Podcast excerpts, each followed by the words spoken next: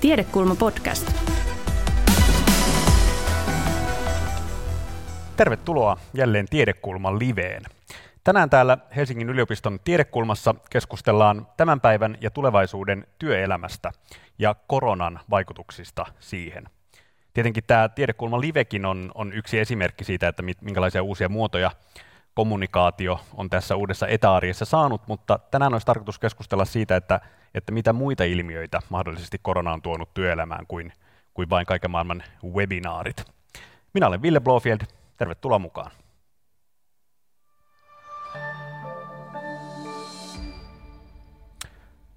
Työelämästä ja sen tulevaisuudesta koronakriisin varjossa ovat tänään täällä keskustelemassa dosentti Mira Karjalainen ja sosiologian professori Sirpa Vrede Helsingin yliopistosta sekä ö, Työterveyslaitoksen tutkimusprofessori Tuomo Alasoini. Tervetuloa myös teille. Kiitos. Kiitos. Mutta aloitetaan tota, henkilökohtaisuuksilla. Voisitte kaikki kertoa lähtökierroksena, että ö, miten teidän oma työelämä on muuttunut koronan vaikutuksista? No aloitettiin tässä äsken keskustelu jo siitä, että kuinka ensimmäistä kertaa oikein kunnon housut jalassa pitkästä aikaa, että kun on vetänyt verkkareilla tämän työelämän melkein tässä puolisen vuotta, että yksi, yksi esimerkki siitä – ja tietenkin tämä viime kevään etä, etätyöpakko, joka aiheutti myöskin sen, kun koulut suljettiin, niin sitten mm. mä sain olla samalla myöskin tota ala-asteen ope- ja iltapäiväkerhon vetäjä ja sekä vielä keittiön emäntä. Tämmöisiä. Sanot, että sait olla, niin onko nämä, näet sä positiivisia asioita näissä muutoksissa? No tossa niin en kyllä nähnyt suoraan sanoen mitään. Siis se, että pyörittää niin kuin jonkun pienen pienen tota, koululaisen niin kuin sitä koulupäivää ja iltapäiväkerhoa ja muuta samassa, niin se ei, siinä ei ollut mitään kivaa. Mutta muuten jos ajatellaan, ajatellaan tätä, niin henkilökohtaisesti yllättävän vähän on ollut myönteisiä juttuja. Mä luulen, että siihen voi olla syynä se, että kun on tutkija, niin muutenkin on aika vapaata ja mä muutenkin saan päättää, missä mä teen töitä ja milloin mä teen töitä, niin tavallaan tämmöiset, mitkä monella muulla on muuttunut, mm. niin itsellä niin kuin tavallaan vaan huonompaan suuntaan. Entäs Sirpa, miten sun työarki on muuttunut? No tota, mä jotenkin olen kokenut tämän hyvin kuormittavana aikana sillä tavalla, että mä olen kokenut, että tämmöiset vastuut, joita mun pitäisi työroolissani kantaa, niin kuin ne johtaa tiimiä ja, ja ohjata väitöskirjan tekijöitä ja tällaisia tehtäviä, niin että niitä on ollut niin kuin raskaampi tehdä ja jotenkin niin kuin suurempi epävarmuus ollut siitä, että onko mun tarjoama tuki riittävää. Ja niin tota, ja se on jotenkin tullut, tehnyt, että mä olen niin myös sitten aina hyödyntänyt kaikkia mahdollisuuksia tehdä jonkinlaista lähityötä ja tuoda ihmisiä niin kuin yhteen turvallisesti tietysti, mutta, mutta tota, joka tapauksessa silloin, kun on vain ollut mahdollista tavata, niin on tavattu, hmm. koska mä koen, että niin paljon on jäänyt muuten puuttumaan näistä työsuhteista. Entäs Tuomo? No mä olen tehnyt etätyötä pääsääntöisesti maaliskuusta lähtien. Nyt syksyllä käynyt jonkin verran työpaikallakin. Kielteisenä ilmiönä tulee lähinnä mieleen se, että tota, monet erilaiset tapahtumat, tilaisuudet, työmatkat on peruuntunut ja tullut paljon tämmöisiä uudelleenjärjestelyjä. Ja sitten tietysti tämä, että sosiaaliset kontaktit omaan työyhteisöön ja yhteistyökumppaneihin on hurjan paljon vähentynyt positiivisena piirteinä tietysti ehkä voisi sanoa omalta kohdaltaan, että tässä on ollut semmoinen sysäys, että on opetellut näitä uusia digivälineitä, että Teams ja Zoom sujuu paljon paremmin ja se on ehkä ollut positiivista huomata, että ne yllättävän hyvin toimii myöskin. Ja sitten ehkä tätä työmatkailua on ollut vähemmän ja ehkä jossain määrin on sitten voinut enemmän keskittyä siihen, mitä tutkija itse pitää tärkeänä, eli kirjoittaa digiloikka tapahtunut. Tämä tunnin keskustelu on jaettu kolmeen osaan, joista tämän ensimmäisen osan tarkoituksena olisi nyt muodostaa joku yhteinen tilannekuva siitä, miltä se työelämä ja työarki näyttää juuri nyt tässä tänä koronasyksynä. Mira, sä oot just aloittanut tota tutkimushankkeen korona-ajan etätyöstä ja organisaatioiden selviytymiskeinoista. Mikä on sun hypoteesi? No itse asiassa tälleen hauskasti, niin näinkin nopealla aikavälillä voin jotain aavistuksen pientä sanoa ehkä tuloksistakin, koska mm. mä tein yhteen tällaisen konsulttiyritykseen, joka on siis tietotyöläisiä, ää, niin heidän, heidän työstänsä tämmöisen kyselyn ja sain itse asiassa justiinsa, justiinsa vastaukset sieltä. Ja sen erittäin alustavan analyysin mukaan niin näyttää siltä, että ihmiset on pikemminkin tyytyväisiä olleet siihen, että he saavat tehdä kotona töitä. Tämä on yksi tämmöinen asia, mutta tässä on toki sanottava, että nyt puhutaan muutamasta kuukaudesta mm. ja nyt puhutaan tietotyöläisistä mm. ja nyt puhutaan ihmisistä, jotka muutenkin johtavat itseään erittäin vahvasti ja joilla on niin tietyn tyyppisiä töitä. Mm. Niin heille se näyttää kuitenkin pääsääntöisesti olevan hyvä juttu. Mm. Se tietenkin itse asiassa, kun me sun kanssa keskusteltiin etukäteen, niin siinä puhelussa muistutit mua siitä, että tämä puhe tästä niin kuin etätöihin siirtymisestä ja tämmöisistä muutoksista, niin täytyy muistaa, että se ei suinkaan koske kaikkia ammattiryhmiä, että se on tavallaan niin kuin meidän kuplan tietotyöläisten puhetta tietyllä tavalla. Aivan, siis se nimenomaan, että riippuu mistä ihmisryhmästä puhutaan, että, että tietotyöläiset on saanut käpertyä villasukissansa kotia ja nauttia siitä, että ei ole, ei ole puku päällä, kun taas jotkut toiset ovat edelleenkin joutuneet menee tekemään töitä ja nimenomaan niitä töitä, jotka ovat usein vaarallisia. Mm. Mistä puheen ollen Sirpa, sä oot ö, ikääntymisen ja hoivan tutkimuksen huippuyksikön varajohtaja ja tiimivetäjä, ja sä kerroit, että, että siellä – te olette nyt tämän koronan aikana huolestuneina seurannut erityisesti hoivakotien tilannetta. Kyllä, ja tämä liittyy, tämähän ei ole varmaan kenellekään mikään uutinen, että hoivakodeissa, ää, ei kaikissa hoivakodeissa, mutta monissa hoivakodeissa tilanne ei ollut mikään loistava niin tämän pandemian alkaessa. On puhuttu hoivakotiskandaaleista ja niitä on, on jouduttu ottamaan viranomaisten valvontaa ja kaikkea tällaista on tapahtunut. Me tiedetään meidän omista hankkeista, että tämmöinen alimiehitys on ollut hyvin yleinen tilanne hoivakodeissa. Ja niin kun tämä pandemia alkoi kiihtyä, niin hoivakodeissa ei tilanne mitenkään helpottunut. Ja ne ei myöskään päässyt heti ollenkaan niin kuin viranomaisten mm. huomion kohteeksi, vaan, vaan huomio keskittyi tuonne terveydenhuoltoon ja sen ää, maski- ja suojaväline tarpeeseen.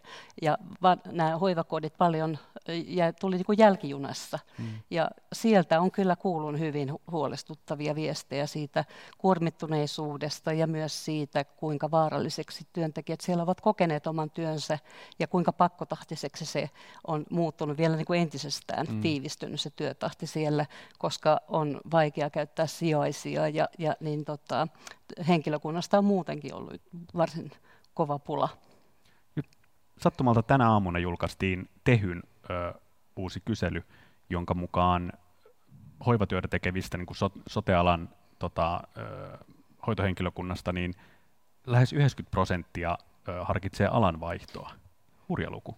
Se on erittäin hurja luku ja niin, tota, toisaalta alanvaihtoa siellä on harkitsevia, siellä on ollut aikaisemminkin, koska tota, todellakin hoitoalan työt ei ole olleet työolosuhteitaan kovin hyviä viime vuosina. Niin tuota, mutta tämä kertoo myös siitä, että, että niin hoitoalan töissä on nyt tullut näkyviin tämä direktio-oikeuden merkitys näissä ammateissa, jossa ihmiset niin on määrätty toisiin tehtäviin, siirretty toisille osastoille ja, ja tämä niin työn velvoittavuus on, tulee aivan toisella tavalla näkyviin ja lomia on peruttu irtisanomisaikoja pidennetty ja, ja tota, tämmöiset asiat tekee, että ihmiset huomaavat, kuinka sidottuja he ovat tähän työhön. Mm. Ja sitten samaan aikaan he ovat joutuneet pelkäämään ä, tartuttamista, ehkä niin vaikutukset omaan vapaa-aikaan ja omaan perheeseen on myös niin kuin olleet paljon suuremmat kuin meillä ä, muilla, jotka emme ole vastaavissa tehtävissä. Että on jouduttu vaikkapa niin kuin paljon enemmän varomaan sukulaisten tapaamista tai ihmisten tapaamista ylipäätään, koska on ollut tärkeää pysytellä terveenä ja koettaa varoa tätä tartunnan saamista. Että, että he ovat joutuneet niin kuin etulinjassa hmm. kohtaamaan tämän pandemian tavalla, joka, joka on hyvin kuormittavaa ja niin, äh, erittäin pieni. Kun me kesällä, keväällä Tehy teki kyselyn, niin tota, vain 4-5 prosenttia ihmisistä oli saanut jotain rahallista korvausta näistä, näistä tota, muutoksista. Mm. Elikkä, tota, ja sitten on ollut tämmöisiä julkisia, symbolisia kiitoksia, mutta tuntuu, että niin kun kuuli tämän, tämän päivän luvun, niin mm. ne symboliset kiitokset ei paljon lämmitä, mm. vaan, vaan työolosuhteeseen pitäisi muutenkin kiinnittää huomiota. Mutta eikö tämä tavallaan juuri tämä, tämä huomio siitä, että, että meillä on tiettyjä ammattiryhmiä, jotka, joiden arjessa itse asiassa tämmöinen kriisitilanne oikeastaan niin kuin lisää sitä niin kuin omaa itsensä johtamista ja, ja niin kuin ikään kuin vapautta. Ja, ja sitten toisia ammattiryhmiä, jotka tämmöisessä kriisissä on niin kuin pakotettuja oman terveytensä uhalla jatkamaan siellä lähitöissä, niin eikö se oikeastaan niin kuin lisää e-, eriarvostumista tai e-, eriarvostumiskehitystä työelämässä? No siis aivan ehdottomasti. Tämähän on todella, todella kylmä niin kuin nä- näyttö meille siitä, että kuinka erilaisissa, erilaisissa olosuhteissa ja ikään kuin erila- erilaisissa työsuhteissa ihmiset on just tässä. Ja plus saatikasta ne ihmiset, keillä ei ole pysyvää työsu- työsuhdetta mm. tai jotka on lomautettu pysyvästäkin työsuhteesta, että meillä on valtavasti sellaisia aloja, joilta on lopputyöt seinään, mm. niin on se aivan eri asia kuin sitten nauttia kuukausipalkasta mm. etätöissä kotona. Niin, ja tota, tässä näkyy myös semmoinen paradoksaalinen tilanne esimerkiksi hoitoalan töiden, töiden osalta sillä tavalla, että ne näyttäytyy täysin avainammatteina meidän kaikkien turvallisuuden kannalta, mutta samaan aikaan tämä niin kuin avainammatin asema ei millään tavalla heijastu heidän työoloihinsa tai, tai tota, palkkakehitykseen. Mm. Että kyllä se on ongelmallista varmaan sen kautta, että miten ihmiset kokee ta, niin kuin sitoutumista siihen työhön. Että, että jotenkin tuntuu, että ehkä sitten jossain muualla voisi työpanoksellaan saada paremman elämän, mm. helpomman mm. elämän. No, Tuomo, sä oot tota, työn, ikään kuin työn muutoksen, työn uusien ilmiöiden asiantuntija, tämmöisten, olet kirjoittanut, tutkinut ja puhunut tämmöisistä ilmiöistä kuin digitalisaatio, robotisaatio, jotka, jotka niin kuin ikään kuin megatrendeinä muuttaa työelämää ja tuo työhön uusia muotoja.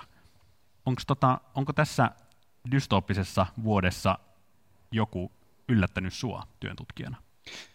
No, tässähän viitattiin jo esimerkiksi siihen, että tämä koronavirustilanne on polarisoinut uudella tavalla ö, ihmisiä, työelämässä olevia ihmisiä, ja sitten viitattiin näihin työturvallisuuskysymyksiin, jotka on noussut. Nämä on niin kuin tavallaan vähän puskista nousseita uusia asioita, mutta että jos yksi tämmöinen asia pitäisi sanoa, niin kyllähän tämä niin on huomattavasti nopeuttanut tätä uusien teknologisten välineiden käyttöönottoa, eli siellä, missä tämmöinen virtuaalinen työn tekeminen on mahdollista. Että, kouluopetushan on niin kuin tavallaan vaikuttavin esimerkki ainakin mun mielestä, että kuinka hyvin suomalaisissa kouluissa on otettu tämä niin sanottu digiloikka. Tosi siihen tietysti liittyy niitä ongelmia, että kaikki oppilaat ei ole välttämättä pysynyt siinä perässä, mutta näin kokonaisuutena niin nostan todella niin kuin hattua, hattua opettajille. Mutta tämä ei ole niin pelkkä digiloikka, vaan tavallaan tässä on niin kysymys siitä, on syntynyt uudenlainen työn sosiaalinen organisointi uusina käytäntöinä, joka rakentuu tämän lisääntyneen virtuaalisen kommunikaation ympärille ja si, sitä on toistaiseksi niin kuin sinänsä aika vähän niin kuin tutkittu. Että toisaalta on niin kuin aikaisemmin tutkittu etätyötä, mobiilityötä, virtuaalisia tiimejä, mutta nyt koko organisaatiot ja koko organisaation niin yhteistyöverkostot toimii virtuaalisesti, niin se on niin kuin uusi juttu. Onko tämä, näet että onko tämä digiloikka, tämä niin kuin virtuaaliseen työhön siirtyminen, johon meidät on ikään kuin nyt pakotettu massoittain, niin onko se siis ilmiö ja muutos, joka joka tapauksessa piti tapahtua, ja nyt se on vaan niin kuin tapahtunut yhdellä rojahduksella? Kyllä se on tietysti, sitä kohtihan me ollaan niin kuin menty koko ajan ja varmasti oltaisiin menossa, mutta se on niin kuin nopeutunut selvästi tämän, tämän pakotetun tilanteen aikana. Ja sitä, niin kuin, miten siihen niin kuin sitten pitäisi suhtautua, että onko se niin kuin työn laadun ja työhyvinvoinnin näkökulmasta hyvä vai huono asia, niin siihen on niin kuin vaikea ottaa toistaiseksi kantaa, että se voi olla, että se hajaantuu ne kokemukset aika paljon. Mutta se on ollut jotenkin niin kuin jännittävää havaita omasta arkikokemuksesta, mutta osittain tietyistä tutkimustuloksista, että esimerkiksi virtuaalisesti järjestöt kokoukset, niillä on tiettyjä niin kuin etuja – ne on usein tehokkaampia, jos ajatellaan näin. Kokoukset on itse asiassa tasavertaisempia ja ne on moniäänisempiä kuin aikaisemmin. Että, siis moniäänisyys viittaa siihen, että ihmisillä on erilaisia tapoja ilmaista, että ne voi puhua, ne voi chatin kautta, ne voi nostaa sitä kättä pystyyn. Ja ehkä semmoinen eriarvoisuus, mikä ehkä liittyy siihen sosiaaliseen läsnäoloon eri esimerkiksi hierarkiatasolla olevien ihmisten kanssa, niin se on niin kuin jotenkin liudentunut, kun toimitaan verkon kautta virtuaalisesti. Mutta sitten tietysti näissä virtuaalikokouksissa on tietysti ongelmia, jotka liittyy siihen, että hiljaisen tiedon välittyminen on ohuempaa ja sitten on ehkä tietyllä lailla vähän niin kuin vakavampia, niin lasketaan vähemmän leikkiä. Sitten se on ehkä johtanut myös siihen, että ihmiset multitaskaa näiden kokousten aikana. Ne saa ehkä enemmän aikaiseksi, mutta toisaalta se voi olla stressaavampaa ja tällaista. Et mun mielestä jotenkin niin kuin voisi sanoa jopa, että nämä videokokoukset on niin kuin, niin kuin demokratisoineet vuorovaikutusta, mutta samalla se on tehty sen vakavammaksi tietyllä tavalla. Jaatko Mira tää, nämä havainnot? No itse asiassa en, suoraan sanoin. Mm. Mulla on enemmän kyllä sellainen, tätä ei en, siis kun tätä varmaan aika harvaan ehtinyt vielä niin kauhean paljon tutkia tämän, tämän kyseisen kriisin kanssa, mutta mutta pikemminkin niin tuntuu, että siellä, koska se kaikki ää, ikään kuin äänet, äänetön hiljainen viestintä, mitä tapahtuu, esimerkiksi tässä me vähän katsotaan tois, myös mä näen, mm. että Sirpa on avaamassa suuta, mä ehkä lyhennän mun omaa puheenvuoroa, kaikki mm. tämä jää pois. Mm. Ja sitten tavallaan se, se klassinen, että sitten nostetaan se käsi pystyyn siellä tai sitten jotain ja sitten no niin, ää, Mira avaa ja sitten mä painan sen unmute ja sitten mä sanon sen mun, joo mä oon ihan samaa mieltä ja sitten taas pois. Niin mun mielestä pikemminkin on vähentänyt keskustelua. Mutta tämä varmasti riippuu, sulla, siis onneksi olkoon sulla ilmeisesti tosi hyviä kokouksia, missä sä istut. Mun täytyy sanoa, että mä istun aika paljon huonommissa kokouksissa. Ja tässä on vielä sanottava yksi juttu, että mä oon huomannut ison eron siinä, että jos on porukka, jotka tuntee toisensa, silloin tämä keskustelu käy. Mutta mä istun joissain sellaisissa hallituksissa, jotka on alkanut ihan justiinsa, me ei tunneta toisimme, niin auta armias, kuinka ankeata se keskustelu siellä on. Mm. Et mä luulen, että tässä on iso ero, että onko se sellainen porukka, joka on jo hitsautunut yhteen, mm. ne pystyy tekemään hommia pienellä porukalla, mutta sitten jos on valtavasti ihmisiä kokouksessa tai he oikein tunne toisiaan, mä luulen, että siinä tulee niitä ongelmia. Se, niin, ja varmaan osittain se on luonnekysymys, että mm. tavallaan minkä, minkälainen viestintäkonteksti sopii meille kullekin. Sirpa, sä oot nostanut esiin myös sukupuolinäkökulman tässä. Sä sanot, että korona on nostanut jälleen uudella tavalla esiin ilmiöitä, joita ennen naistutkimuksessa kutsuttiin sukupuolisopimukseksi. Mitä se tarkoittaa? Niin, 90-luvulla puhuttiin vielä naistutkimuksesta, niin tota, ja sukupuolisopimuksella viitattiin silloin siihen, että, tota, että Suomessa ikään kuin tämmöisiin tasa-arvovaateisiin oli valtio tullut osapuolena ratkomaan tämmöisiä perheiden sisäisiä työnjaon kysymyksiä. Esimerkiksi, jos ajatellaan millä tavalla ää, päiväkoti tai koulu tai ja, niin, tämä iltapäivähoito tukevat niin kuin perheitä siinä lastenhoidon järjestämisessä. Ja kun tämä keväällä koko tämä tukijärjestelmä yhtäkkiä olikin poissa pelistä, niin silloin tuli näkyviin tämä niin kuin perheiden sisäisen työnjaon niin kulttuurinen tapa. Ja, ja esimerkiksi tota, niin en nyt ollenkaan lähde väittämään, etteivätkö suomalaiset miehet hoitaisi lapsiaan, mutta tämä, tämä metatyö niin, näkökulma, joka on, on, on nostettu viime aikoina keskusteluissa esiin, eli se niin kuin arjen sujuvuudesta vastaaminen jollakin tavalla, niin se on kuitenkin usein ollut sukupuolittunutta ja jäänyt naisten tehtäväksi. Ja, ja nyt ehkä niin kuin tämä etäkoulun pyörittäminen tai, tai tällaiset tehtävät on niin kuin, niin, näkyneet enemmän naisten tavassa tehdä etätöitä, että, että kotona on ollut vaikeampi irrottaa tuo niin siihen Zoom-kokoukseen tai johonkin tällaiseen, jos siellä on hoidettavana myös vaikkapa leikki-ikäinen lapsi. Toki tämä niin, äh, ei ole mit, mikään niin mustavalkoinen jako, mutta tällaisia, tällaisia havaintoja jo olen kuullut ja niin kuin ajattelisin, että tota, tämän tilanteen niin, rauetessa niin sitä pitäisi niin kuin jotenkin miettiä esimerkiksi tätä niin perhevapaa-järjestelmää siitä näkökulmasta, että miten me voitaisiin niin kuin edistää kehitystä semmoiseen suuntaan, jossa, jossa perheiden sisäinen työjako aidosti alkaisi mm. olla tasapuolisempaa, koska sillä selvästi on seurauksia naisten työmarkkina-asemalle ja, ja sen työn tekemisen tavoille ja mahdollisuuksille. Tom. Joo, Toi on tärkeä näkökohta ja on samaa mieltä, että jos ajatellaan tätä, mitä tässä koronakriisin aikana on tapahtunut, tässä segmentoitumista, eriarvostumista, siinä niin kuin voi katsoa niin kuin kolmesta näkökulmasta. Sä viittasit niin tähän tavallaan työn ja elämän epätasapainoon ja tähän niin kuin työhyvinvointinäkökulmaan, että tässä, tässä niin kuin voi sanoa, että niin kuin on kaatunut aika paljon niin kuin nuorten naisten, joilla on lapsia päälle. Sitten toinen tämmöinen näkökulma on tietysti se, että miten niin kuin se vaikuttaa työmarkkina-asemaan. Ja tota, eurooppalaisen tutkimusten mukaan niin näyttää, että niin kuin nuoret naiset on muita useammin menettäneet työpaikkansa. Itsensä työllistäjät on kärsinyt enemmän kuin palkansaajat. Ja sitten vähiten koulutetut on kärsinyt enemmän kuin enemmän koulutetut. Ja sitten myös sellaiset ihmiset, jotka on niin epävakaassa työmarkkina-asemassa, oli määräaikaiset työsuhteet, vuokratyöntekijät – oppisopimuksella olevat samalla lailla. Ja puhumattakaan sitten ihmisistä, jotka on ollut työttömiä silloin, kun koronakriisi alkoi, eli se kynnys päästä työmarkkinoille on kasvanut. Sitten voidaan ottaa vielä kolmas näkökulma tämän talouden ja työhyvinvoinnin lisäksi on tämä terveysnäkökulma. että kenellä on niin suurimpia terveyteen liittyviä riskejä. Tähän eriarvoistaa huomattavasti sellaisia ihmisiä, jotka joutuu tekemään olemaan sosiaalisessa vuorovaikutuksessa väkisinkin sen työn näkökulmasta, joita on soteala, liikenne, kauppa, majoitus- ja ravitsemustoiminta, osittain opetus ja tämän, tämän tyyppiset. Mm. Tässä on niin kuin monenlaisia eriarvostumisia tapahtuu yhtä aikaa. Mira. Kiitos.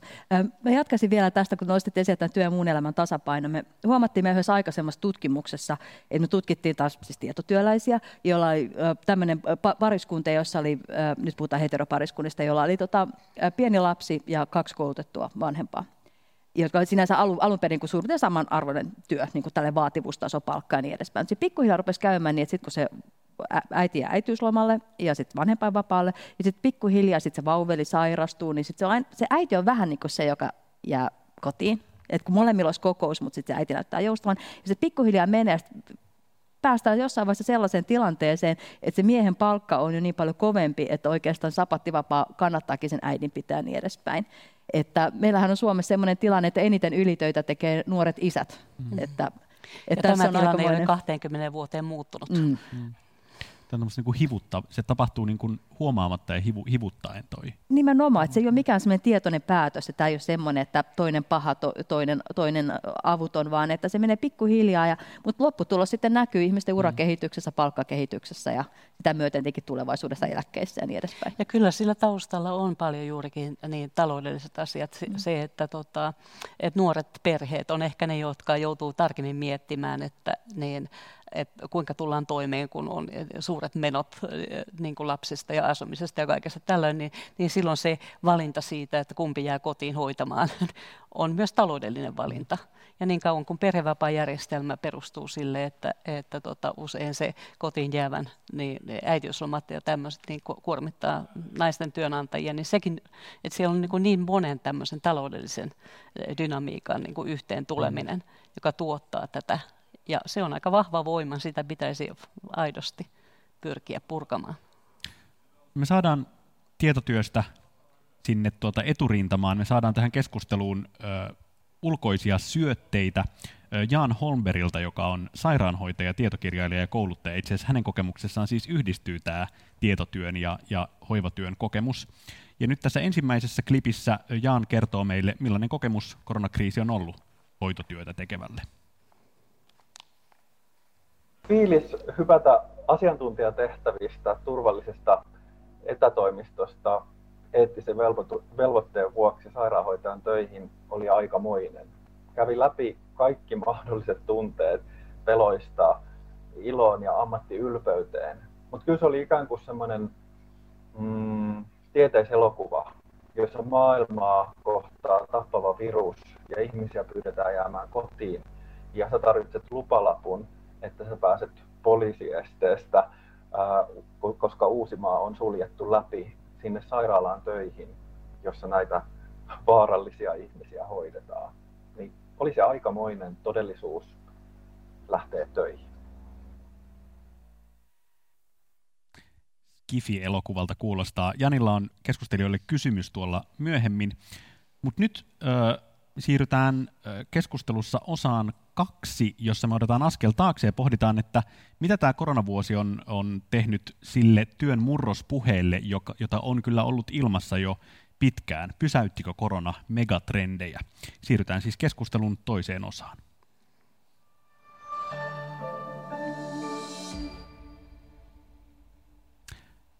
Täällä Tiedekulma Livessä keskustellaan tänään työelämästä ja sen tulevaisuudesta koronakriisin varjossa. Keskustelijoina on dosentti Mira Karjalainen ja sosiologian professori Sirpa Brede Helsingin yliopistosta ja työterveyslaitoksen tutkimusprofessori Tuomo Alasoini. Um, Mira, jos me nyt puhutaan näistä tavallaan suurista megatrendeistä, mitä me nähdään, ja työelämän murroksesta, niin saat itse asiassa internetistä löytyy video, jo, jolla sä tällä nimenomaisella lavalla tota, puhuit työelämän neljännestä vallankumouksesta. Muistuta meitä, mistä siinä on kysymys.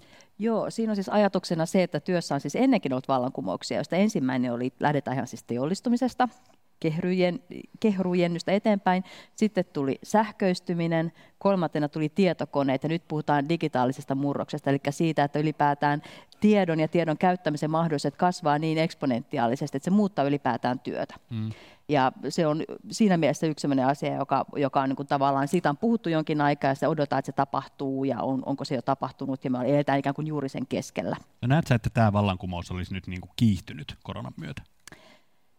No tavallaan joo, siis siinä mielessä, että et, mutta tavallaan tuntuu hauska, kun puhutaan niin kuin tiedon, tie, niin kuin työn vallankumouksesta ja se, että uhu, porukka jää kotiin päiväksi, niin se ei tavallaan, se ei musta niin hirveästi, kun se vallankumoussana tuntuu siinä ehkä vähän isolta, mutta kyllä siis siinä mielessä, että mm. et arjessa monet sellaiset eh, firmat on raportoinut ja työntekijät siellä siitä, että kuinka aikaisemmin koettiin, että täällä pitää, että tätä työtä ei voi tehdä kotona, mm. tämä pitää tehdä konttorilla, hups heijakka, no sehän on tehty mm. puoli vuotta kotona ja hyvinhän se on mennyt. Mm.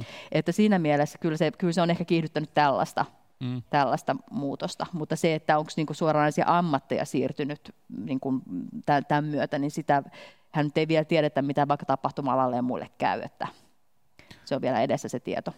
Semmoinen tota, alatrendi, josta sä oot on, äh, tässä yhteydessä puhunut, on työn hämärtyvät rajat. Mm.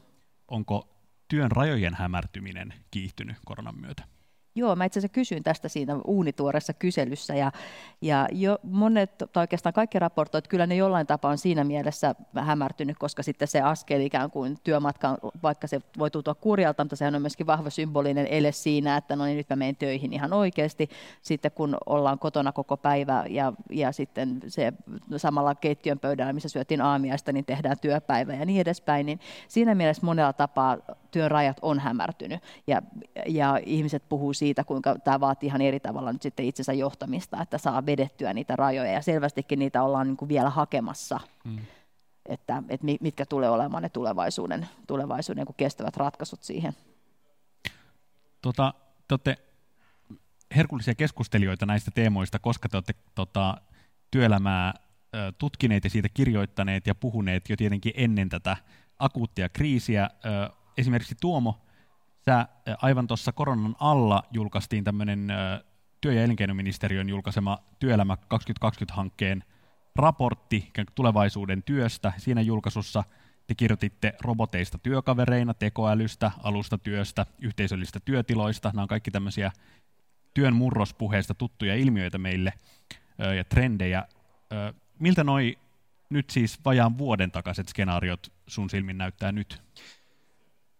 No joo, tässä on tietysti ollut lyhyt aika, että pystyisi ihan hirveästi tätä arvioimaan, mutta et, jos puhutaan niin teknologisesta kehityksestä, niin minulla on sellainen käsitys, että tämä kuitenkin tietyllä lailla vauhdittaa tämä koronakriisi robotiikan ja tekoälyn kehitystä lähinnä kahdella perusteella. Ensin on se, että ihmisten digitaidot paranee, niin se voisi vauhdittaa sitä, että entistä enemmän palveluja digitalisoidaan Eli, eli palvelujahan voidaan digitalisoida silloin, jos ihmiset pystyy käyttämään näitä digitaalisia palveluja. Ja sitten toinen on se, että varmaan tämä vauhdittaa sitä, että kehitetään uudenlaisia teknologisia ratkaisuja, joilla voidaan vähentää ihmisten välisiä, välistä kontaktointia erilaisissa työtilanteissa tai, niin kuin fyysistä, tai kontakto- fyysistä kontaktointia, Joo. kyllä nimenomaan.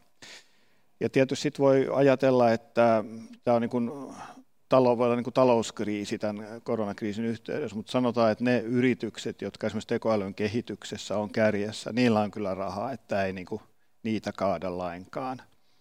Sitten jos ajattelee niin kuin tämmöisiä työnteon tapoja, niin just tämmöiset yhteisölliset työtilat, joista, joista paljon puhuttiin ja joiden on ennustettu lisääntyvän huomattavasti, niin siinä, siinä tulee niin kuin selvä, selvä niin kuin pysähdys, että mm. tota, se on tavallaan trendi, jonka korona pysäytti. Kyllä, näin voisi sanoa.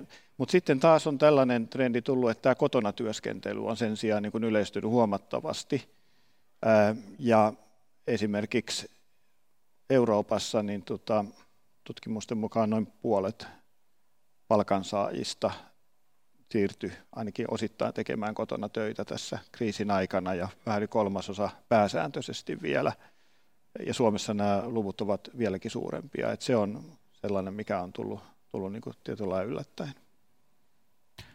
Teillä on tota, työterveyslaitoksella tämmöinen hanke nyt käynnissä, jossa kerätään hyviä ö, käytänteitä, jotka on syntynyt koronakriisissä. millaisia uusia käytänteitä siellä on löytynyt? No joo, siellä on tämmöinen nettisivu koronatarinoita, mistä näitä löytyy. Jos nyt jotenkin luokittelee, niin siellä on tietysti paljon, mikä on aika luonnollista, että on näitä etätyökäytäntöjä, että minkälaisia on hyviä etätyökäytännöt liittyen ergonomisiin kysymyksiin, työn jaksottamiseen ja työn ja sen muun elämän tasapainottamiseen. Sitten on tällaisia, jotka liittyy, miten voidaan ihmisiä, ihmisten hyvinvointia ja tukea ihmisiä sosiaalisesti tukea silloin, kun, kun ää, ää, tätä sosiaalista kanssakäymistä on työyhteisössä vähemmän. Eli, eli erilaisia esimerkiksi tällaisia yhteisiä kahvihetkiä ja erilaisia digimentorointijärjestelmiä ja sitten ehkä vähän niin kuin uuden tyyppistä viestinvaihtoa ihmisten, ihmisten kesken. Sitten on tällaisia käytäntöjä, jotka liittyy siihen, että vähennetään sitä fyysistä kanssakäymistä ja vuorovaikutusta. Esimerkiksi erilaisia suojia rakennetaan, muutetaan ää, työtilojen layoutteja, ää, tehdään uudenlaisia työaikatyövuorojärjestelyjä, tai sitten joku ravintolojen tämmöiset take palvelut ja tällaiset. Mm. Ja sitten on tietysti tällaisia käytäntöjä, jotka liittyy ihan tämmöisiin liiketoimintainnovaatioihin, eli jossakin tapauksissa teolliset yritykset on voinut niitä tuotantolinjojaan muuttaa valmistamaan sen tyyppisiä tuotteita, joissa nyt on kysyntää tässä koronavirustilanteessa, tai sitten, sitten että on siirrytty verkkokauppaan tai mm. tällaisia. Ne on tämän tyyppisiä.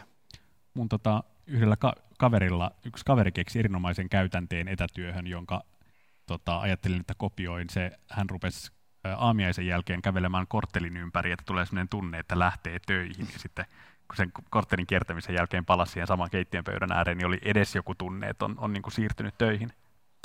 Sirpa, niin kuin sanoit tuossa jo, jo keskustelun ekassa osassa, niin tietenkin siis hoiva, esimerkiksi hoivapalveluiden ympärillä niin keskusteltiin jo paljon jo ennen koronaa, mutta, mutta niin kuin kriisit oli, kriisi oli vähän toisenlainen, tai sieltä siis pal, paljastui epäkohtia, joiden ympärillä laajaa yhteiskunnallista keskustelua käytiin.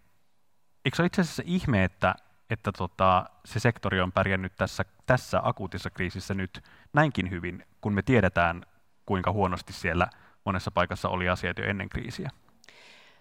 Joo, mä ajattelen, että se liittyy siihen, että, että Suomi kokonaisuudessaan on pärjännyt aika hyvin. Että tämä niin kevään niin uhkaava epidemia saatiin silloin aika hyvin hallintaan. Kyllä meillä oli hoivakoteja, joissa tapahtui aika paljon kuolemia, siis Helsingissä 80 kuolemaa kaikkiaan hoivakodeissa, niin tota, ja 12 prosentissa Helsingin hoivakodeista oli koronatartuntoja, joten tota, kyllä tämä niin on koetellut hoivakotien tilannetta aika paljon. Ja, ja siellä ehkä nyt näkyy, että et se megatrendi, joka on hoivatyötä koskettanut viimeiset parikymmentä vuotta, on niin kutsuttu joustavoittaminen, joka on käytännössä tarkoittanut niin säätelyn pur- jakamista sen osalta, että, tota, että kuka tekee mitä töitä ja, ja, ja niin, niin, kuin, niin kuin hoitajien työhön on alkanut kuulua entistä enemmän siivoamista ja pyykinpesua ja mm. ruoan valmistusta ja tällaista. Se on ollut joustavuutta. Mm. Sillä on, on samaan aikaan ikään kuin vähennetty sitä tukevaa henkilökuntaa.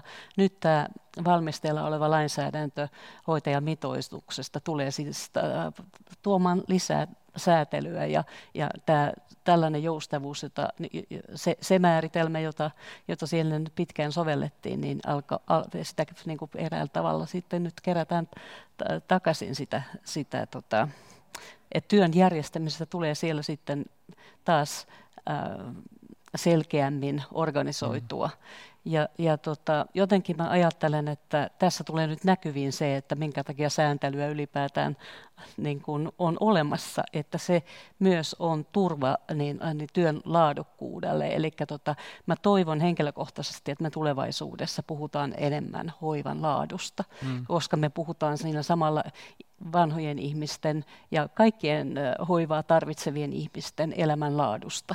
Et me ei puhuta nyt pelkästään niin kuin jostain, jostain tota, tämmöisistä mittareista, joita esitellään juhlapuheissa, vaan me puhutaan ihan konkreettisesti siitä, minkälaista ihmisten arki on siitä, mm. että me, me, kuinka jouhevasti he pääsevät niin kuin, niin toteuttamaan omia perustarpeitaan. Mm. Että joutuuko odottamaan ihan perusasioita, kuten aterioita tai, tai, tai, tai jouduttamaan niitä, mm. syötetäänkö jotakin ruo- ruokaluopua tarvitsevaa ihmistä viisi minuuttia vai 15 minuuttia. Mm. Se on aika suuri ero ihmiselle, jolla esimerkiksi on nielemisvaikeuksia, kuinka pitkään hän saa, saa niin kuin, mm. aterioida. Eli me puhutaan sellaisista asioista, jotka me ihmiset, jotka emme ole hoivan varassa, niin pidämme niin kuin jotenkin luonnollisina, ja, mutta tota, jos emme koskaan omassa arjessa kohtaa näitä, näitä tota, niin asioita, niin meidän ehkä on vaikea kuvitella, kuinka, kuinka niin kuin konkreettiseksi niin hoivan laatuongelmat voivat jo, joidenkin ihmisten elämässä tulla. On tietenkin tärkeää tai rehellistä muistuttaa, että, että on, on, on myös olemassa laadukasta Kyllä. Tuota, joo, joo, hoivatyötä, en... että kun me puhutaan näistä, näistä tuota epäkohdista, niin... Niin, niin on, on olemassa niin kuin, laadukasta Niin, juuri näin. Um, Onko tässä, Mira, mitä sä ajattelet, onks, näetkö sellaisen riskin, että kun on käsillä tämmöinen akuutti kriisi, joka sitten ö, niin kuin aiheuttaa niin, niin kuin näkyviä muutoksia meidän työelämään, niin se puhe ja se huomio tähän akuuttiin kriisiin ja sen aiheuttamiin muutoksiin, niin se painaa alleen tai ikään kuin piilottaa näitä siellä työelämässä muuten läsnä olevia niin kuin ongelmia, joista pitäisi myös puhua. No aivan ehdottomasti, mutta sehän on tapahtunut kaikissa muissakin meidän yhteiskunnallisissa kysymyksissä, mm. että, että kun tuli korona, niin yllättäen esimerkiksi vielä tammikuussa, jos jaksaa lukea vanhoja lehtiä, niin löytää sieltä, niin kuin, että Euroopan suuri kysymys on pakolaiskriisi ja mm. hup heijakkaa yhtäkkiä 5000 pakolaista. Tai esimerkiksi tuo ilmastokriisi. Tai ilmastokriisi kanssa tuli hoidettua, että aika monta tämmöistä, että ihan samalla tavalla työ, työelämään liittyvissä, liittyvissä kysymyksissä, jos pitäisi puhua ja miettiä niihin niitä ratkaisuja, niin mm. tota, tässä on tavallaan niin kuin painettu stoppi. Toisaalta se on siinä mielessä ihan ymmärrettävää, koska kaikki energia pitää laittaa siihen, miten tämä homma hoidetaan. Mm. Että, et si, siinä mielessä se on, se on ihan ymmärrettävää, mutta että, et kyllä siinä niin kuin ei, ei, ne, ei ne isot kysymykset sieltä minnekään katoa. Mm. Sä oot Sirpa puhunut tämän koronan yhteydessä erityisesti sen ja hoivatyön yhteydessä erityisesti eettisestä kuormituksesta. Mitä sä tarkoitat sillä? Mä ajattelen sillä juuri sitä, että tota, nämä, niin, hoitotyön niin konteksteissa välillä on nyt semmoisia paikkoja, todellakin en, en halua leimata alaa, että kaikkialla on, on niin tilanne huono, mutta on, on nyt sellaista kuormittaneisuutta, joka tuottaa e, tilanteita, jossa ihmiset joutuvat työssään todistamaan potilaitteensa, asiakkaittensa kärsimystä.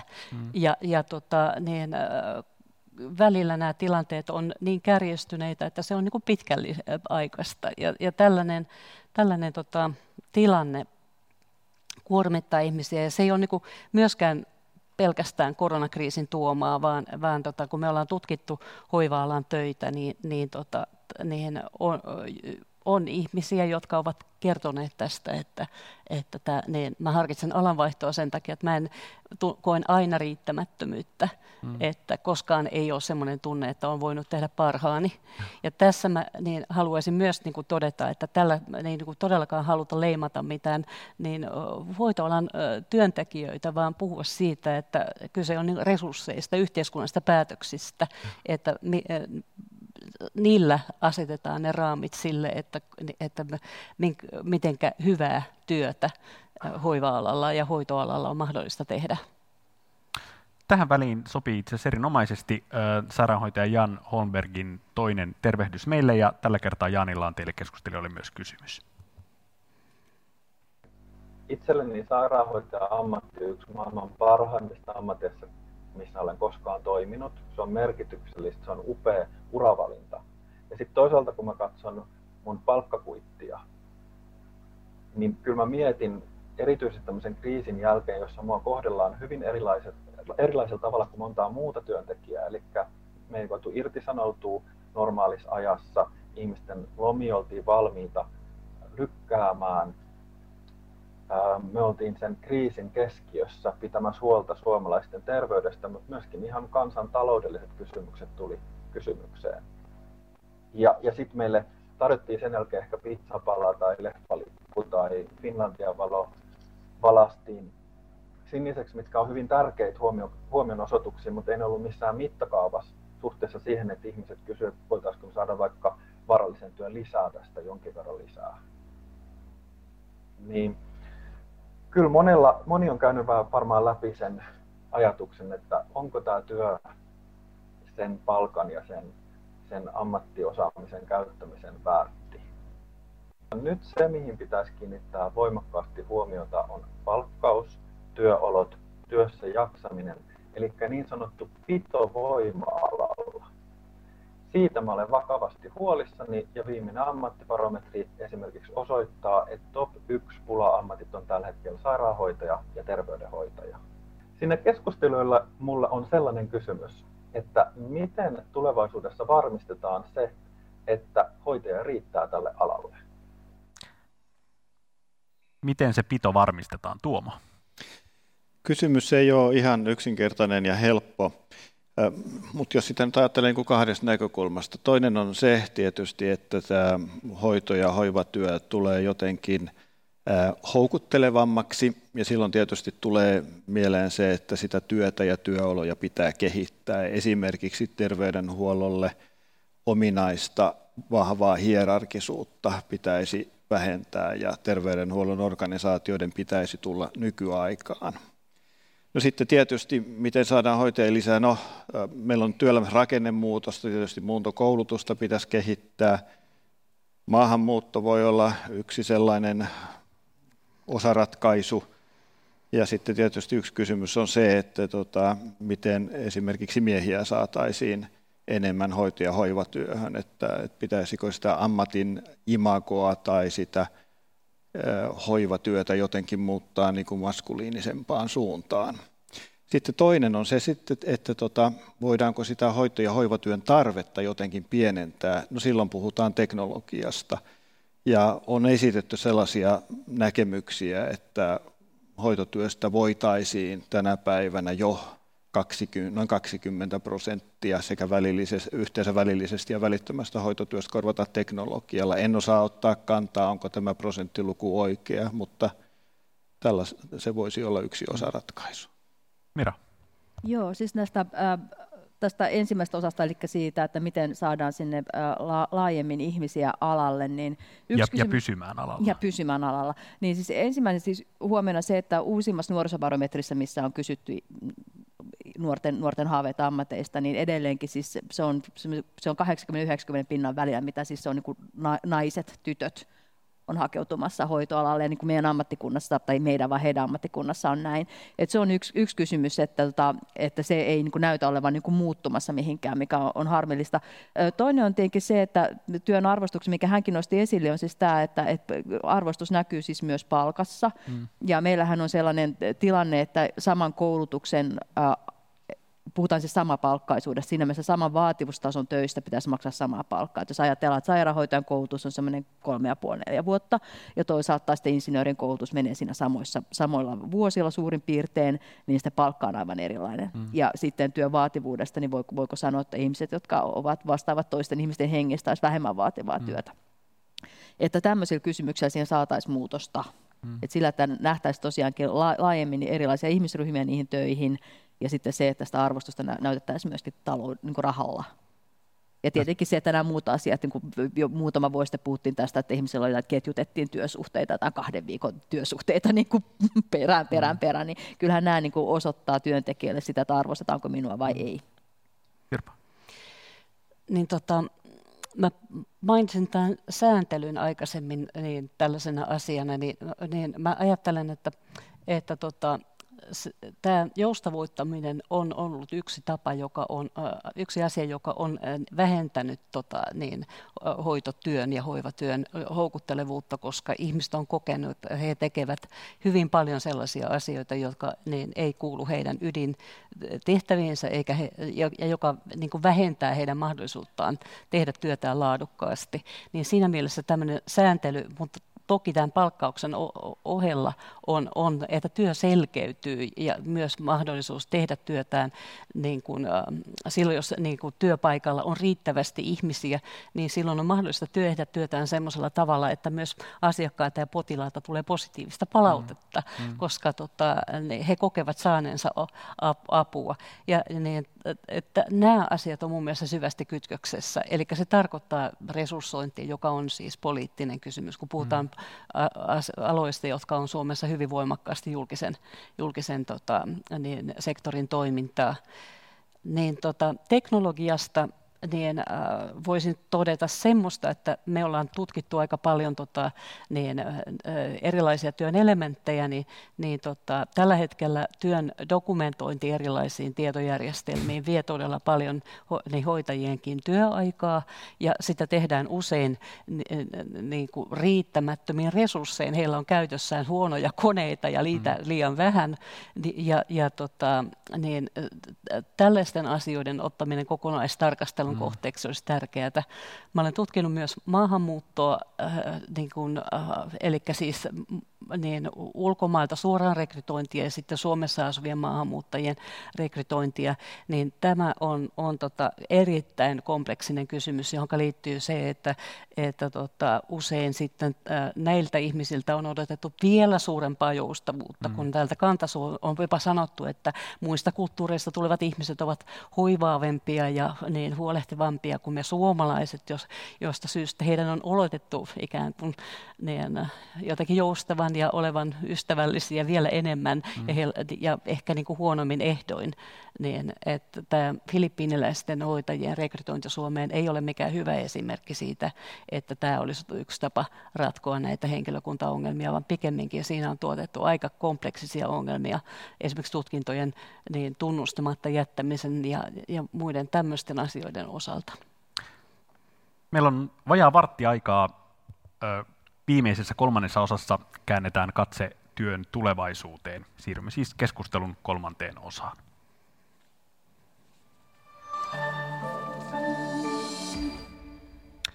Täällä Tiedekulma Livessä keskustellaan tänään työelämästä ja sen tulevaisuudesta koronakriisin varjossa. Keskustelijoina ovat dosentti Mira Karjalainen ja sosiologian professori Sirpa Vrede Helsingin yliopistosta ja työterveyslaitoksen tutkimusprofessori Tuomo Alasoini. Tosiaan viimeiset viimeinen vajaa vartti on tarkoitus katsoa nyt sitten tästä kriisistä eteenpäin sinne tulevaisuuteen. Me tuossa jo alkukeskustelussa puhuttiin tästä niin kuin eriarvoistumisesta, eri, eriarvoistumiskehityksestä, mitä, mitä näkyy eri ammattiryhmien kesken ja mitä, mitä koronakriisikin on, on niin kuin osaltaan vahvistanut. Um, Mira, ajattelet sä, että onko tämmöinen kehitys ylipäätään pysäytettävissä tai hidastettavissa vai onko se vääjäämätöntä? Anteeksi, mikä kehitys? Tämmöinen eriarvostuminen eri ammattiryhmien kesken. No kyllähän se nyt, hankala kysymys. Siis, äh, kuten tässä aikaisemmin todettiin, niin poliittisia päätöksiä tässä on, mutta toisaalta äh, näin, monet näistä kysymyksistä on myös, myöskin kansainvälisiä globaaleja, joten siinä mielessä se, että Suomi tekee, niin ei mitenkään itsessään, tota, itsessään ää, äh, niin kuin ole, pysty kaikkia päättämään, mutta kyllähän me niin yhteiskuntana päätetään se, mitä me ajatellaan, minkälaiset työolot Suomessa on. Mm. Et kyllähän me pystytään yhteiskuntana päättämään se, että, että hyväksytäänkö me eriarvoistumiskehitys ja missä määrin, vai pyritäänkö me taistelemaan sitä vastaan. Hmm.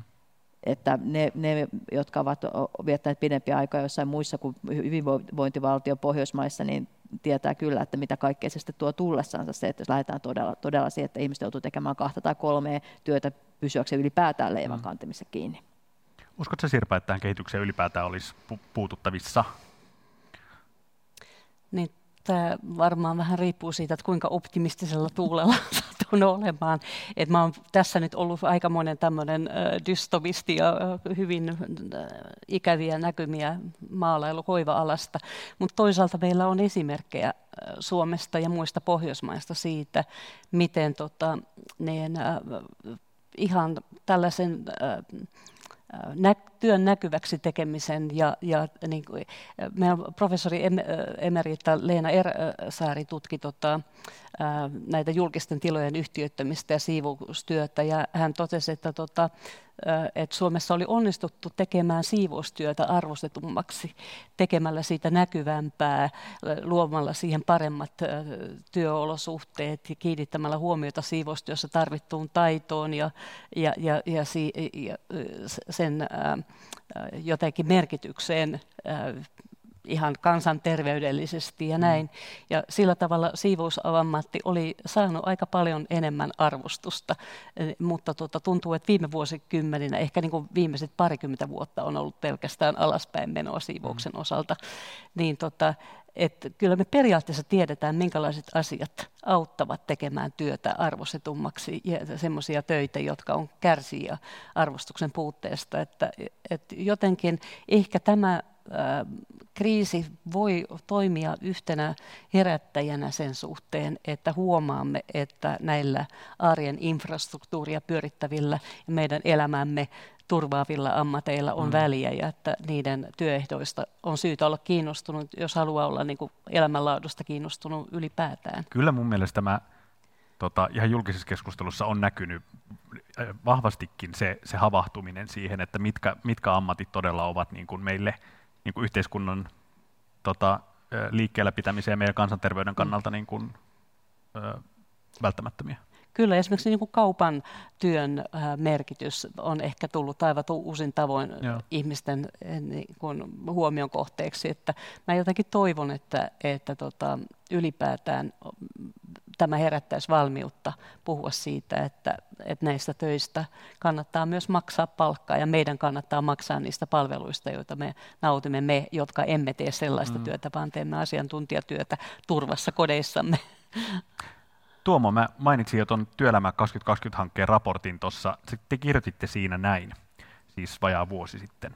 Muutokset ravistelevat suomalaisia työpaikkoja monin tavoin, ne herättävät paljon huolta ja moniin niistä suhtaudutaan enemmän uhkina kuin mahdollisuuksina. Tässä oli puhe siis tästä työelämän muutoksesta ylipäätään. mitä luulet, onko tämä, tämä kriisivuosi, tämmöinen niin akuutti kansanterveydellinen kriisi, niin voisiko olla, että se on niin kuin lieventänyt tämmöisiä huolia ja ikään kuin me ollaankin yhtäkkiä agiilimpia kohtaamaan niitä työelämässä tapahtuvia muutoksia? Mä uskon, että nimenomaan näin, että kyllä se ihmisten huoli on siirtynyt ehkä siihen omaan selviytymistaisteluun tässä koronakriisitilanteessa. Eli ne suurimmaksi uhaksi nyt varmaan koe, tai koe, koetaan, tämä huoli siirtyy niin kuin omaan terveyteen, tietyllä lailla tämmöiseen omaan henkiseen hyvinvointiin. Sitten tietysti, niin kuin, mikä varmaan huolestuttaa, on tämä epävarmuus tulevaisuudesta ja kuinka pitkään nämä tietyt poikkeukselliset järjestelyt ja tämä epidemia kestää.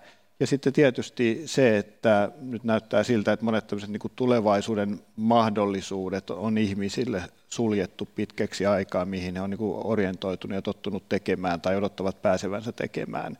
Ja silloin mun mielestä ei ole esimerkiksi mikään kauhean suuri yllätys, että tämä niin kuin kohdistuu nimenomaan nuoriin ihmisiin kaikkein voima, voimakkaimpana niin kuin ahdistuksena ja jännittyneisyytenä ja mm. masentuneisuutena, koska heiltähän tämä niin kuin kaikkein eniten ehkä sulkee mahdollisuuksia. Mira, yksi havainto, minkä sä tota, sanoit etukäteen, oli se, että, että se saattaa salakavalasti myös tapahtua joidenkin ammattien osalta, ehkä juuri puhutaan taas tietotyöstä, niin semmoinen niin kuin tasapainon heilahdus siinä, että, että itse asiassa työntekijältä odotetaankin niin kuin, investointeja ja vastuukantoa sellaisista asioista, kuten työvälineet tai työpai, työtilat, jotka aikaisemmin ollaan koettu, että ne on siis työnantajan velvollisuus järjestää meille.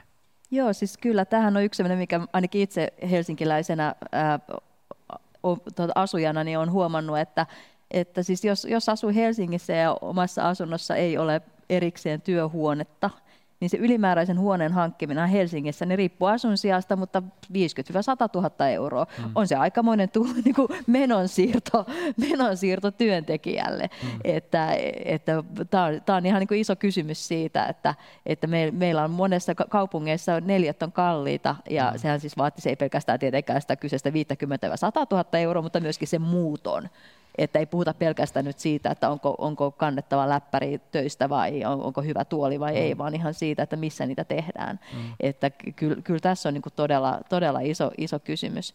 Ja sitten tässä on pakko todeta, että samaan aikaan siirrytään tietotyössä myöskin usein tämmöiseen, taittiin mainita monipaikkatyö ja tällainen, että, että niin kuin ihmisillä ei ole enää omia, ei työhuoneita, mutta ei myöskään työpisteitä, niin mm. tässähän mä pikkasen pelkään, että tuleeko tässä käymään niin, että nyt sitten äh, ikään kuin työ, työnantajapuoli saattaa nähdä, että kas kehville, että noihan näyttää tekemään tuolla töitä tuolla kotona, niin eihän me nyt sitten hommatakaan tähän tulevaan toimistoon, kun vaan 30 prosenttia entisistä mm. työpisteistä. Et kiinnostavaa nähdä, että kun nämä kaksi trendiä tavallaan tämä, että siirrytään niin kuin tiiviimpään mm. ja samaan aikaan tämä, että ihmiset pakotetaan etätöihin, niin mikä tämä lopputulos on? No tuo juuri siis. Nyt kun puhutaan sit tästä katsoen, tästä kriisisyksystä katsoen tulevaisuuteen, niin kiinnostava kysymyshän on, että mitkä näistä nyt tämän kriisin ö, joko aiheuttamista tai nopeuttamista muutoksista työelämässä jäävät pysyviksi. Ö, kysymys kaikille keskustelijoille. Tuomo, jos aloitat, mi- mitä sä veikkaat, mikä, mikä nyt nähty uusi ilmiö niin jää pysyväksi työelämään? No kyllä tämä varmaan, että tämä ihmisten välinen kommunikaatio niin entistä enemmän muuttuu niin kuin virtuaalisesti välittyväksi. Ja uskon, että tämmöinen, kun mennään vähän pitemmälle, niin kyllähän tämä tämmöistä niin kuin mobiilia työskentelyä kuitenkin niin kuin taas, taas lisää. Et nyt toistaiseksi sitä mobiilia työskentelyä tehdään niin kuin kotona ehkä ja mökeillä ja niin edespäin, mutta että sitähän tämä vauhdistaa ja kuten mä sanoin, niin mä uskon, että niin kuin tämä robotisaatio – vauhdittuu myös, myös tämän kriisin, kriisin myötä. Me jotenkin se, että miten, niin kuin, minkälaisia orientaatiomuutoksia tämä sitten jättää ihmisiin, niin siinä on niin kuin minusta niin kuin selvä kaksi, kaksi mahdollisuutta. Että toinen on tämmöinen niin kuin tietynlainen jälkikonservatismi, eli toisin sanoen tämä lisää niin kuin varovaisuutta ihmisten keskuudessa, ottaa ylipäätään riskejä, että koko ajan odotetaan, että tulee taas joku uusi tällainen vastaavanlainen kriisi. Tai sitten on se toinen mahdollisuus, että nyt kun on niin kuin kärvistelty pitkän aikaa, niin nyt otetaankin ilo irti ja ryhdytään niin kuin ottamaan takaisin sitä menetettyä aikaa takaisin. Että tämmöinen uudenlainen vastakkainasettelu tämmöisen jälkikonservatistisen ajattelun ja tämmöisen euforistisen ajattelun välillä ehkä on odotettavissa. Kiinnostavaa. Entäs Sirpa, mikä jää pysyväksi? No tota, Tutkija Virve Peteri kirjoitti hiljattain semmoisen blogikirjoituksen. Heillä on tutkimus menossa niin kuin kahvihuoneiden merkityksestä työyhteisöissä ja tällaista. Ja, ja tota, hän käytti tässä siinä kirjoituksessaan tämmöistä tulkintayhteisön käsitettä, joka oli mun mielestä hyvin ajatuksia herättävä ja inspiroiva. Ja niin mä jotenkin ajattelen, että samaan aikaan kun me olemme havahtuneet näihin digityökaluihin ja, ja niin digimahdollisuuksiin, etäilyyn, niin olemme ehkä myös havahtuneet siihen, että kuinka tärkeitä nämä lähiyhteisöt meille ovat ja kuinka niin kuin rikasta se ää, se voi olla nimenomaan tämmöisenä niin kuin ei-aikataulutettuna vuorovaikutuksena, joka tukee meidän työn tekemistä, niin kuin tukee sen, sit, semmoista ilmiötä, että miten me teemme työllemme yhteisen kohteen ja, ja jotenkin niin kuin hahmotamme, jaamme sitä niin kuin luovasti sitä ajattelua siitä, että mitä se työ on mm. ja, ja miten me sitä tehdään. Ja mä toivon, että työnantajilla olisi tota, jotenkin viisautta mm. vaalia sitä, sitä tota, tulkintayhteisön toteutumista. Ja mä ajattelen, että tämä koskee sekä lähitöitä, niitä, joita voi tehdä pelkästään lähityönä, että, että tota, tuolla hoiva-alalla ja hoitoalalla on puhuttu tämmöisestä hiljaisesta dokumentoinnista tai hiljaisesta raportoinnista, mikä tarkoittaa, että on jätetty pois tämmöisiä raportteja, ja nyt ehkä niin kuin huomataan, että on hyvä puhua. Siinä ka- kahvikoneellahan se tulkinta, tulkintayhteisö kokoontuu Aivan. usein. Mira, mitä sä veikkaat, mikä jää pysyväksi? No, kokous, koko, kokoukset niin kun tulee muuttumaan sillä tavalla, että, että tulee enemmän tämmöisiä hybridikokouksia, että osa on paikalla ja osa on etänä. Ja sitten, ja tämä on, tää on niitä, harv, mun mielestä niitä harvoja hyviä kohtia on siis se, että varmaan tämän, niin työ, työmatkailu kokousten takia – tulee todennäköisesti hiipumaan.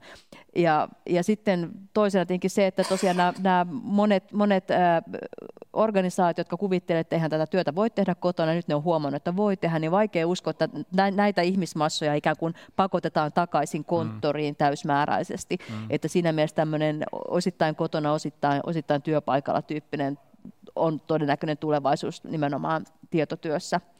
Ja sitten mä luulen, tai ainakin toivon, että sitten ymmärretään tosiaan tämä kahvikone ja, ja sitten sen myötä siis sosiaalinen liima, että ihmiset pitää saada jollain tapaa mm. tuntemaan toisensa ja istumaan yhteen, niin tuleeko sitten ehkä enemmän sitten jotain tämmöisiä virkistyspäivätyyppisiä juttuja, että jos porukka tekee töitä, töitä kotona pääosin, niin sitten se ei olekaan enää kerran vuodessa, vaikka se on kerran kuussa tai neljä kertaa vuodessa tyyppisesti, että saadaan ikään kuin saadaan ikään kuin sellaista toimimaan sitten, koska kyllä se yksinäiseksi käy, jos me kaikki tota, pahdetaan omassa, omassa keittiön pöydällämme ja sitten sen päälle tota, pidetään joku webinaari. Kyllä. Um, helppo jakaa nämä toiveet ja, ja havainnot. Aikamme on täysi. Suurkiitos keskustelijoille. Tämän keskustelun tallenne löytyy huomenna Tiedekulman YouTube-kanavalta ja yleisimmistä podcast-sovelluksista. Näitä keskusteluita voi siis myös kuunnella. Eli laita Tiedekulman kanavat tilaukseen.